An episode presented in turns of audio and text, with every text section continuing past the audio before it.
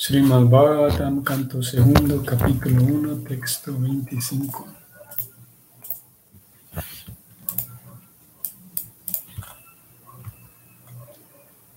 Om Namo Bhagavate Vasudevaya. Om Namo Bhagavate Vasudevaya. Om Namo Bhagavate Vasudevaya.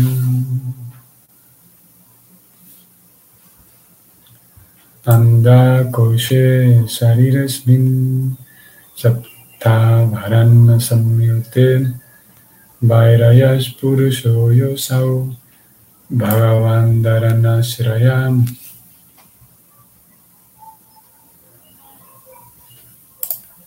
La traducción del verso es la siguiente. La gigantesca forma universal de la personalidad de Dios, forma que se encuentra dentro del cuerpo del cascarón universal, el cual está cubierto por siete elementos materiales, es el objeto de la concepción Virat.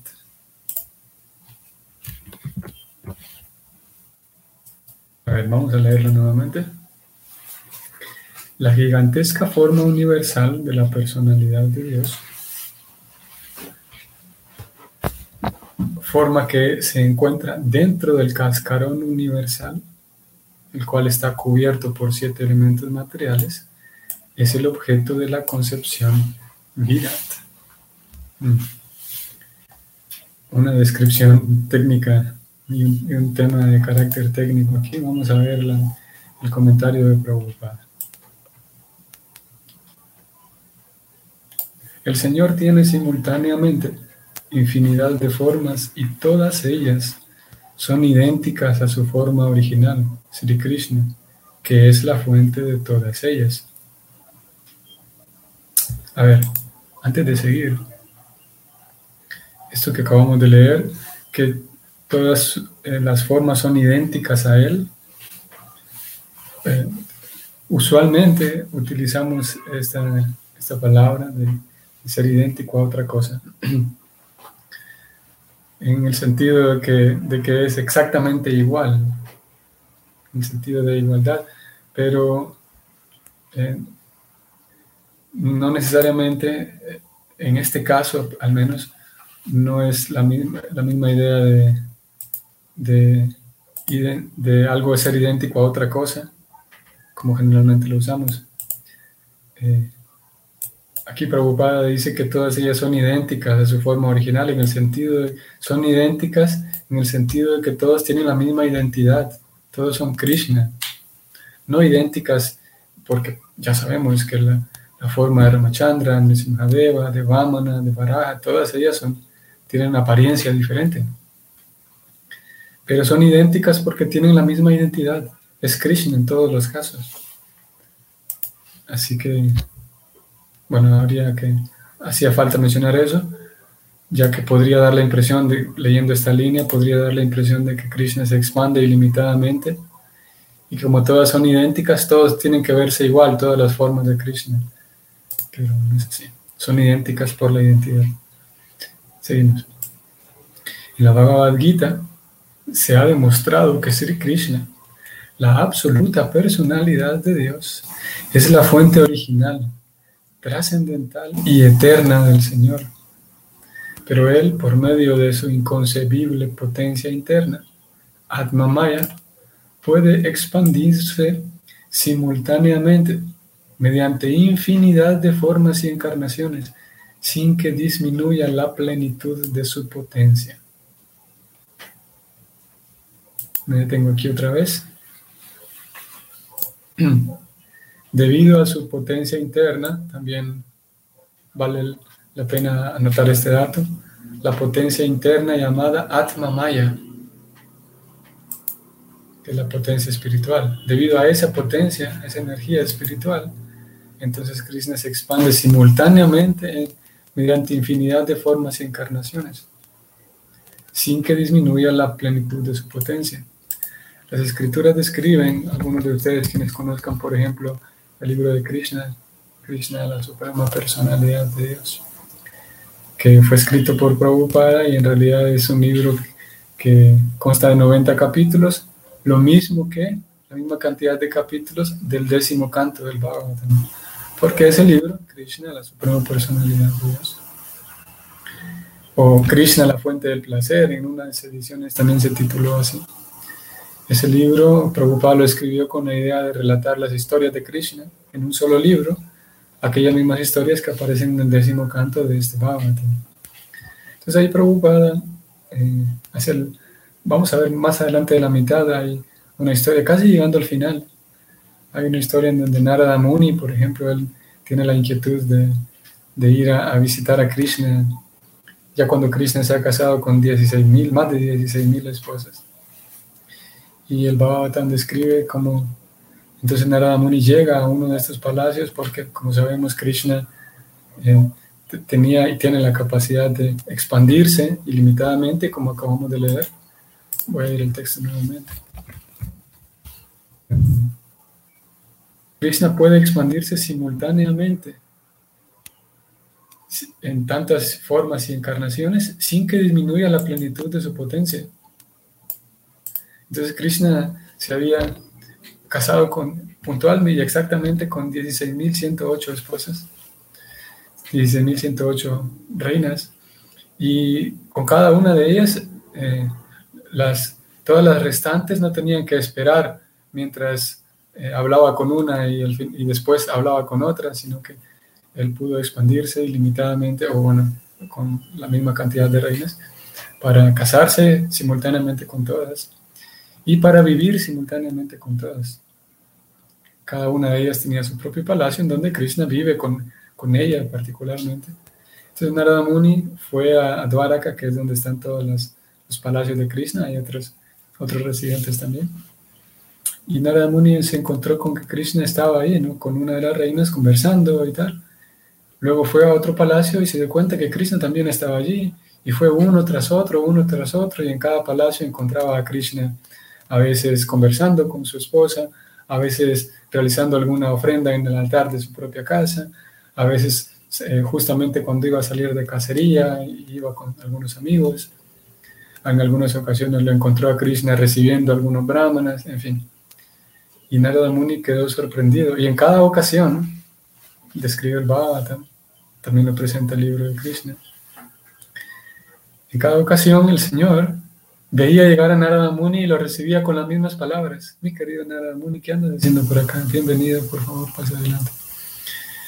Y Narada Muni pudo entender que en cada ocasión el Señor sabía muy bien que Narada Muni acaba de ir al otro palacio.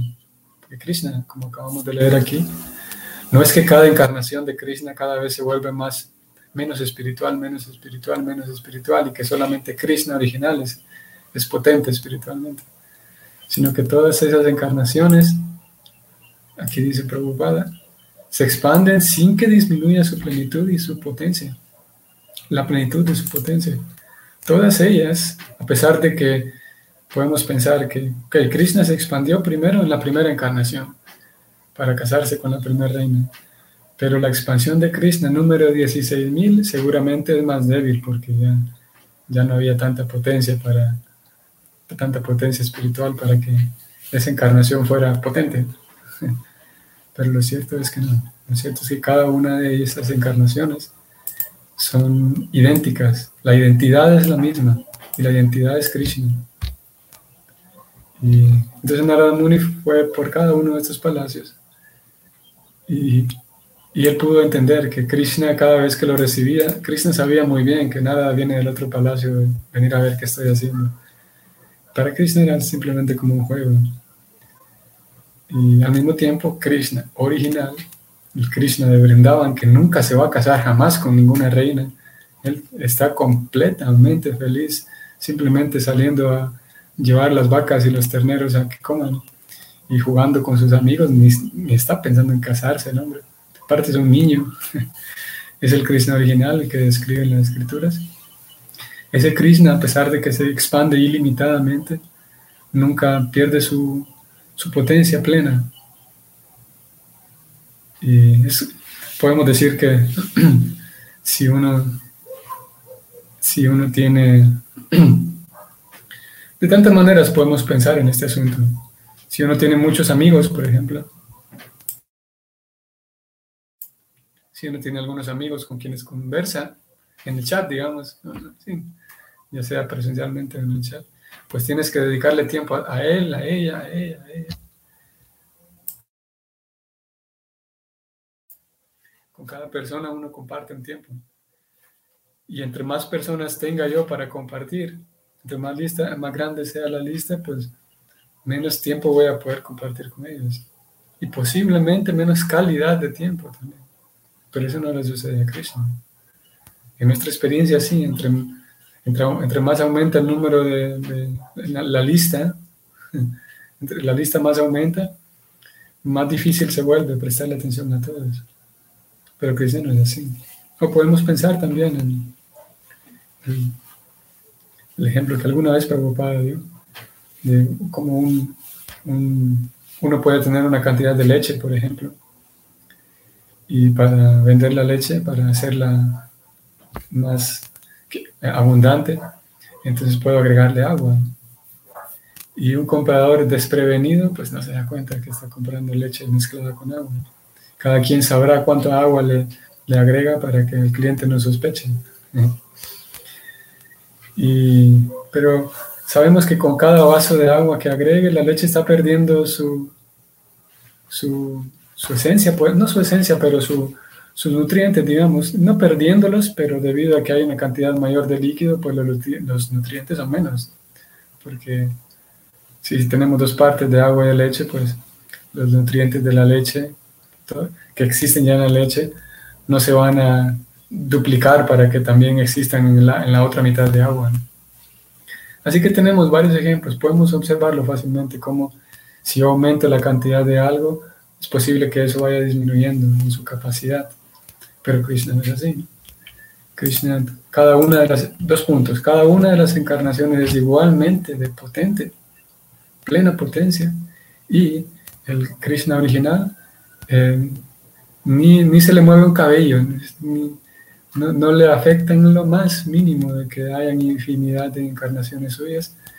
No le cuesta para nada darle plena potencia a cada una de sus nuevas encarnaciones. Él sigue plenamente igual. Vamos a ir brevemente. Mm, vamos a ir al Isupanishad, si vamos a ver si lo tenemos acá, para que leamos este verso. Y luego volvemos aquí al Bhagavatam. Isupanishad, algunos de ustedes lo conocerán. Om Purnam Adaha Purnaminam Purnat Purnam Mudachate Purnasya Purnamayam Purnam Eva Vasisyate. Estoy buscando aquí el verso. Bonito. Om Purnam. Adaha Purnamidam Purnam Purnam Mudachate. Ah, ese es el anterior.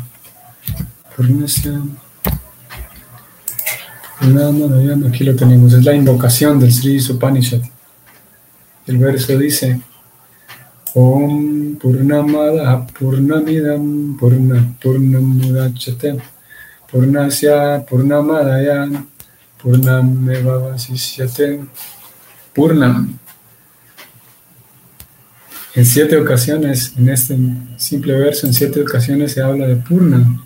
¿Qué es Purna? Purna, perfectamente completo. Purna, se refiere a la, completud, a algo ser completo, a, algo estar entero. Vamos a ver la traducción. Una traducción eh, hecha por Prabhupada. La personalidad de Dios es perfecta y completa, y debido a que Él es completamente perfecto, todo lo que emana de Él, tal como este mundo de fenómenos, este universo, está perfectamente equipado como un todo completo. Todo lo que se produce del todo completo también está completo en sí mismo, debido a que Él es el todo completo. Aunque tantas unidades completas emanan de Él, él permanece completo en lo remanente. Parecería como, como un trabalengua esto. y parecería como una broma, pero no es para nada una broma, no es para nada solamente un juego de palabras, es, es una, está conferido, está eh, impregnado aquí en solamente estas líneas, Om Purnam, en todas esas líneas están, está condensada ahí una, eh, un tema ontológico, un tema de la ontología de Dios,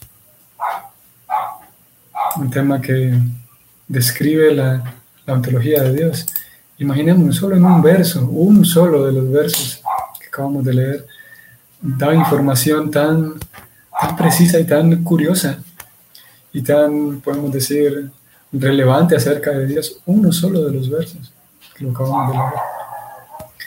Es así como encontramos que la literatura Vaishnava es muy rica, muy, muy detallada en cuanto cuando se propone a describir a Dios, cuando se propone a describir la naturaleza del mundo, cuando se propone a describir las almas. En realidad no hay ninguna comparación de la, cantidad y la calidad, digamos, de información que uno puede encontrar en relación a Dios y a todos los temas espirituales en estos libros. Seguimos leyendo el verso del Bhagavatam. Él es completo, y aunque de él emanan innumerables formas completas, él permanece completo, sin ninguna pérdida. Así es su potencia espiritual o interna.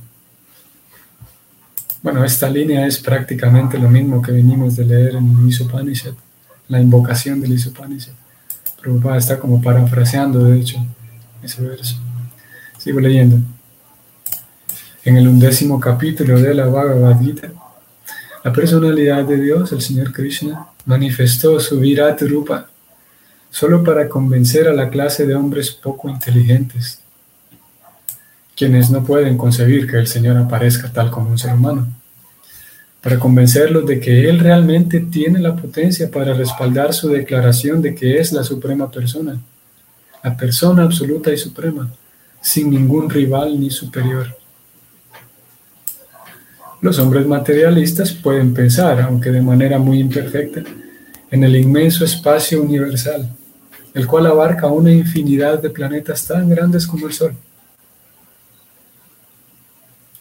Ellos solo pueden ver un cielo circular que se encuentra por encima de sus cabezas, sin información alguna de que este universo, así como muchos otros cientos de miles de universos, se encuentran todos cubiertos por siete coberturas materiales de agua, fuego, aire, cielo, ego, no humano y naturaleza material, tal como si fuera un inmenso balón. Bueno, aquí me detengo un momento. Eh, sé que hay, hay una cantidad de eh, hay una satisfacción a nivel intelectual que sucede cuando, cuando el Bhagavatam nos comparte este tipo de información. Vamos de vuelta. Y, se atreve el Bhagavatam a ser tan preciso, como decía hace un momento. Primero que nada, aparece aquí entre líneas y de manera implícita el hecho de que la cosmovisión del Bhagavatam da por sentado que existen muchos otros cientos de miles de universos. Curiosamente, esta es una, una información, un tópico y un libro, el que lleva escrito tantos miles de años. Nosotros sabemos que es así por la información que recibimos a través del Guru Parampara, la universidad, la academia autorizada de santos y y sadhus, esa academia Vaishnava de santos y sabios llamada Guru Parampara nos informa que estos libros llevan escritos miles de años. Y al momento en que se escribieron, Shukadeva Goswami, él dice, bueno, yo escuché estas historias hace mucho tiempo. O sea que desde el momento que se escribieron, hace mucho tiempo que ya la gente sabía esas historias.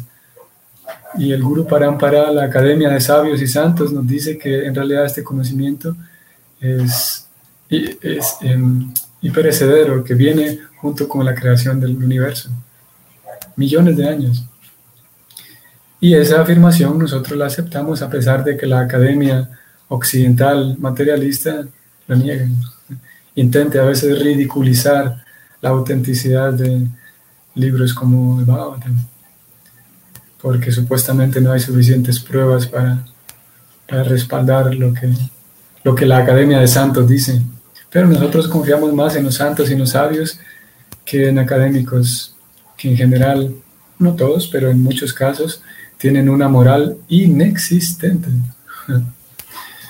Hay, dentro de la academia ordinaria eh, occidental principalmente, aunque hay eh, definitivamente, no quisiera yo poner aquí uno en contra del otro, como si toda la academia occidental fuera demoníaca y todos los académicos eh, santos Vaishnavas son los únicos que, que, se llevan el premio. Porque obviamente y claramente que dentro de la academia occidental hay muchas personas con cualidades santas incluso, muchas personas valiosas, pero en general lo que predomina en general en la academia ordinaria occidental es el materialismo y no hay la posibilidad de que puedan eh, aceptar la, la autoridad de textos como el Bhagavatam. En fin, digo todo esto porque la cosmovisión del Bhagavatam indica entonces que hay muchos cientos de miles de universos, una idea que por ahí algunas personas consideran que tal vez sí, tal vez no, incluso dentro de la academia, incluso dentro de la ciencia, las diferentes ramas de la ciencia que se dedican al tema del universo. Hay algunos que, que consideran esa posibilidad. El Bhagavatam hace millones de años que dice sí, así, así, así, así es como funciona el asunto de los ilimitados, casi ilimitados universos. Y bueno, más abajo, lo que quería señalar aquí, es que, y este es un tema que más adelante se va a hablar con mayor detalle para quienes les dé, sientan curiosidad de querer saber más de esto. Y si uno quiere saber más de eso, uno debería aprovechar ese, ese hambre que uno mismo tiene de querer saber más y informarse. Preocupada que acaba de decir esto. Estos universos, todos, o sea que si tenemos, si tomamos todos juntos los universos, resulta que ellos están contenidos, todos ellos juntos están cubiertos por siete coberturas materiales. ¿Cuáles son esas siete coberturas?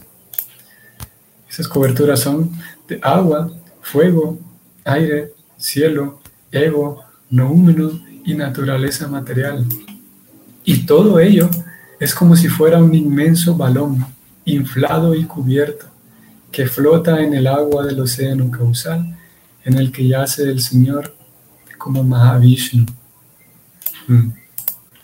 No vamos a hablar más del tema hoy, solamente lo estamos señalando, porque más adelante el Bhagavatam, más adelante, el Bhagavatam va a dar descripciones así muy técnicas, de hecho se, se va a detener el Bhagavatam para aquellos quienes quieren saber más del tema, se va a detener y va a dedicar un tiempo a eso, a describir cómo, por ejemplo, el universo se despliega poco a poco, como, como a partir de la nada prácticamente, a partir del momento cero, digamos, el universo empieza, en realidad es Krishna quien, quien activa todo y se va a describir todo eso y, cada una de estas coberturas se va desplegando para darle paso a la siguiente, a la siguiente, a la siguiente, hasta que queda hecho cada universo, ya hecho, pero todavía no formado con, con cuerpos, con planetas.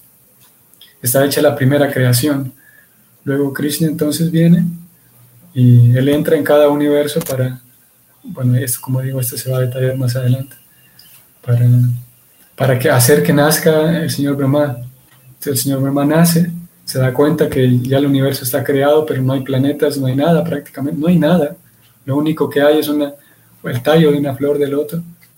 Y el señor Brahma entonces se sienta en meditación y Krishna le indica en el corazón a través de la meditación qué es lo que tiene que hacer y allí ocurre la segunda creación.